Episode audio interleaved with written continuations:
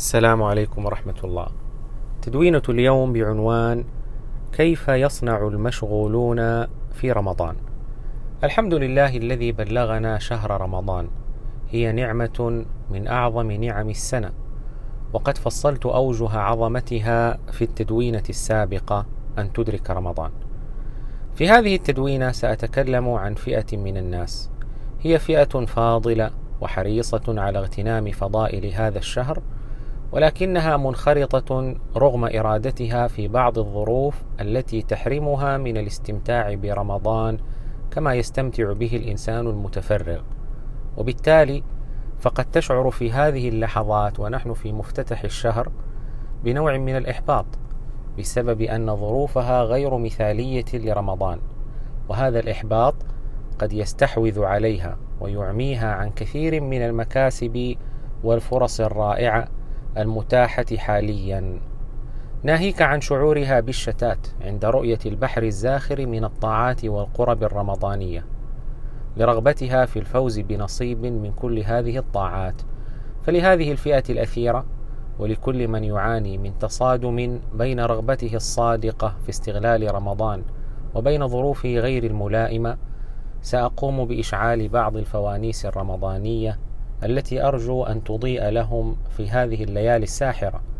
فخذ أيها القارئ من هذه الفوانيس ما تشعر أنه قوى نفسك على الإقبال على الله وأراحها من جلد الذات وظلم النفس ودع ما لا يلائم حاجتك. الفانوس الأول. ألا تعرفه؟ إنه الشكور سبحانه. إن التأمل في معاني اسم الشكور لوحده كفيل بعلاج كل المتاعب النفسية لهذه الفئة. الشكور هو الذي يجزي على القليل من العمل بالكثير من الأجر والفضل.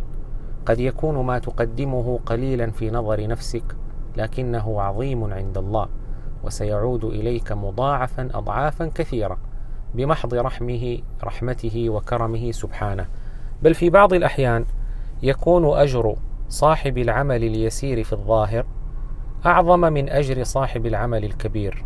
أليس يقول الحبيب صلى الله عليه وسلم سبق درهم مئة ألف درهم؟ قالوا وكيف؟ قال كان لرجل درهمان تصدق بأحدهما وانطلق رجل إلى عرض ماله فأخذ منه مئة ألف درهم فتصدق بها. فالله يحاسب كل واحد منا بحسب إمكانياته وبالتالي فالدقيقة التي تنفقها من وقتك القليل المتاح ليست كالدقائق التي ينفقها الإنسان المتفرغ والمسألة مسألة صدق مع الله عز وجل. الفانوس الثاني مهما كان لا تتنازل عن الغنيمة الأساسية.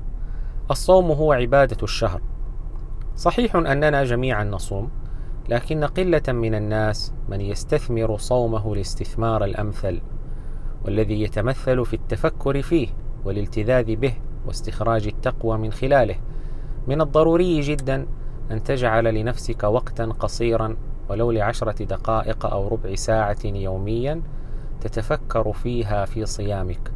افرح بهذه المراقبة لله في داخلك التي تمنعك من ارتشاف قطرة ماء ولو كنت في جوف سابع أرض. تلذذ بالحديث العذب الذي جاء فيه كل عمل ابن آدم يضاعف الحسنة عشر أمثالها إلى سبعمائة ضعف. قال الله عز وجل إلا الصوم فإنه لي وأنا أجزي به يدع شهوته وطعامه من أجلي. ما أجمل الإضافة إلى الذات الإلهية في قوله فإنه لي وما أروع العلة في قوله من أجلي. ستشعر بانبعاث روحي حنون. وتحس برابطة بينك وبين الإله لا يسعك الكلام لوصفها. تمر الساعات تلو الساعات وبطنك تقرقر جوعا فلا تلتفت لها ولا تسمح لنفسك بمجرد أن تحدثك بالإفطار. هل ترى هذه المشاعر؟ إنها من التقوى الواردة في قوله تعالى كتب عليكم الصيام كما كتب على الذين من قبلكم لعلكم تتقون فلا تستقل صومك بل افرح به. فإن الفرح بالطاعة مندوب شرعا. واعلم أنك بتركيزك على أداء الصوم وإتقانه تكون قد كسبت أعظم غنائم الشهر. وهذا من تطبيقات قاعدة الاهتمام بالفرائض يكون قبل النوافل لحديث ما تقرب إلي عبدي بشيء أحب إلي مما افترضته عليه. الفانوس الثالث كيف تختار الأهم والأكثر أولوية من قائمة العبادات؟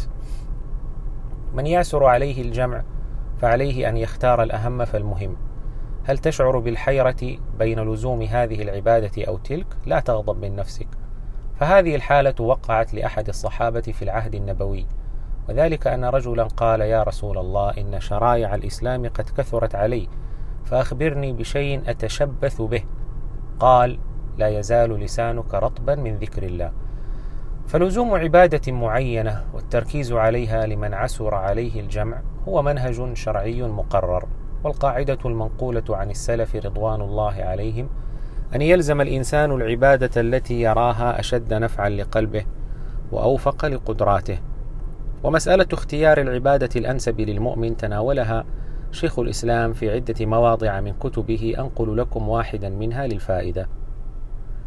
سئل عن رجل أراد تحصيل الثواب هل الأفضل له قراءة القرآن أو الذكر والتسبيح؟ فأجاب قراءة القرآن أفضل من الذكر والذكر أفضل من الدعاء من حيث الجملة لكن قد يكون المفضول أفضل من الفاضل في بعض الأحوال. كما أن الصلاة أفضل من ذلك كله وقد يكون بعض الناس انتفاعه بالمفضول أكثر بحسب حاله إما لاجتماع قلبه عليه وانشراح صدره له ووجود قوته له مثل من يجد ذلك في الذكر أحيانا دون القراءة. فيكون العمل الذي أتى به على الوجه الكامل أفضل في حقه من العمل الذي يأتي به على الوجه الناقص. وإن كان جنس هذا أفضل وقد يكون الرجل عاجزا عن الأفضل فيكون ما يقدر عليه في حقه أفضل له. والله أعلم. الفانوس الرابع. أسهل الطاعات وأغلاها وأشدها ندرة.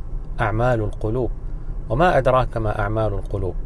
تستطيع التعبد لله بها وأنت قائم وقاعد وعلى جنب.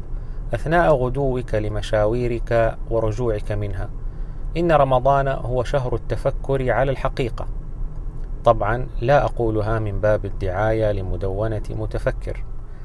وليس للتفكر طقوس معينة ولا وضعيات معينة وبرهان كون رمضان شهر التفكر ما تكررت الإشارة إليه في عدة أحاديث نبوية مثل قوله صلى الله عليه وسلم من صام رمضان إيمانا واحتسابا. من قام رمضان إيمانا واحتسابا. فنصوص رمضان تدل على أن الالتفات إلى أعمال القلوب مقصد أساسي من مقاصد الشهر الكريم وهي بحر لا ساحل له. ومما يدخل في أعمال القلوب احتساب النيات الصالحة فإن قضاء حاجات الأهل وأداء واجبات الوظيفة وأعباء الدراسة كلها يمكن تحويلها إلى عبادات وهذه العبادات على درجات كثيرة لا يعلمها إلا الله. وذلك بحسب ما يقوم بقلوب الناس. إن بإمكانك تحويل ذهابك لشراء الفول الذي يعشقه والدك من ذلك المحل المزدحم إلى نعيم روحي وعبادة فائقة عندما تشحذ لذلك عدتك من النيات الحسنة. فإذا كانت هذه الأعمال مشغلة لك عن العبادات المحضة فلا تستسلم ولا تلقي السلاح. إنك باحتسابك لها عند الله. قد تبلغ بها درجة أعلى وأوفى من صاحب عبادة محضة. لا أنسى في هذا الموضع كيف أن عثمان رضي الله عنه تخلف عن غزوة من أعظم الغزوات في الإسلام من أجل تمريض زوجته وذلك بأمر رسول الله صلى الله عليه وسلم. الفانوس الخامس ترحيل فضول المباحات لما بعد الشهر وربما المعاصي أيضا. أما عن المباحات فإننا لو اطرحناها أرضا فسنجد إزاءنا مساحات وقتية جديدة. لا داعي لكثرة انشغال النساء في إعداد الأطعمة وكأننا خارجون من مجاعة. ولا يعقل أن تقضي فواصل يصل مجموعها إلى عدة ساعات يوميا على جهازك الذكي ثم تعتذر عن إكمالك ختمتك من كتاب الله. أما عن تأجيل المعاصي فمعاذ الله أن يفهم من مطالبتي بالتأجيل أني أبيح التساهل في مشاهدة المسلسلات التي تنطوي على محاذير شرعية لا تنتهي ولكني أقول لهذا الصنف إن كنت ولا بد مشاهدا لهذه الأشياء فلم لا تؤجلها إلى ما بعد رمضان؟ تعظيما لحرمة الشهر واستثمارا لأيامه المعدودات. فإن كنت ولا بد مشاهدا أثناء رمضان فقلل من المدة المستهلكة في ذلك قدر المستطاع. إن تقليل الشر أفضل من إكماله لمن أبى تركه بالكلية.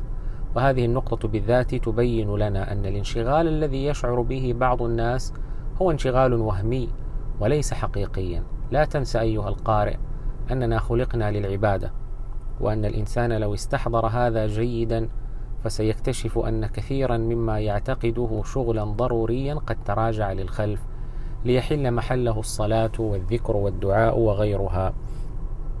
ختاما الموازنة في سياسة النفس بين الترغيب والترهيب هي سر المسألة والعبد الموفق هو من يتوصل إلى التوليفة المناسبة لروحه التي تجعلها أكثر إقبالا على الخير وإدبارا عن الشر. وإن الله رفيق وإنه ليحب الرفق في الأمر كله ويدخل في هذا العموم سياسة النفس.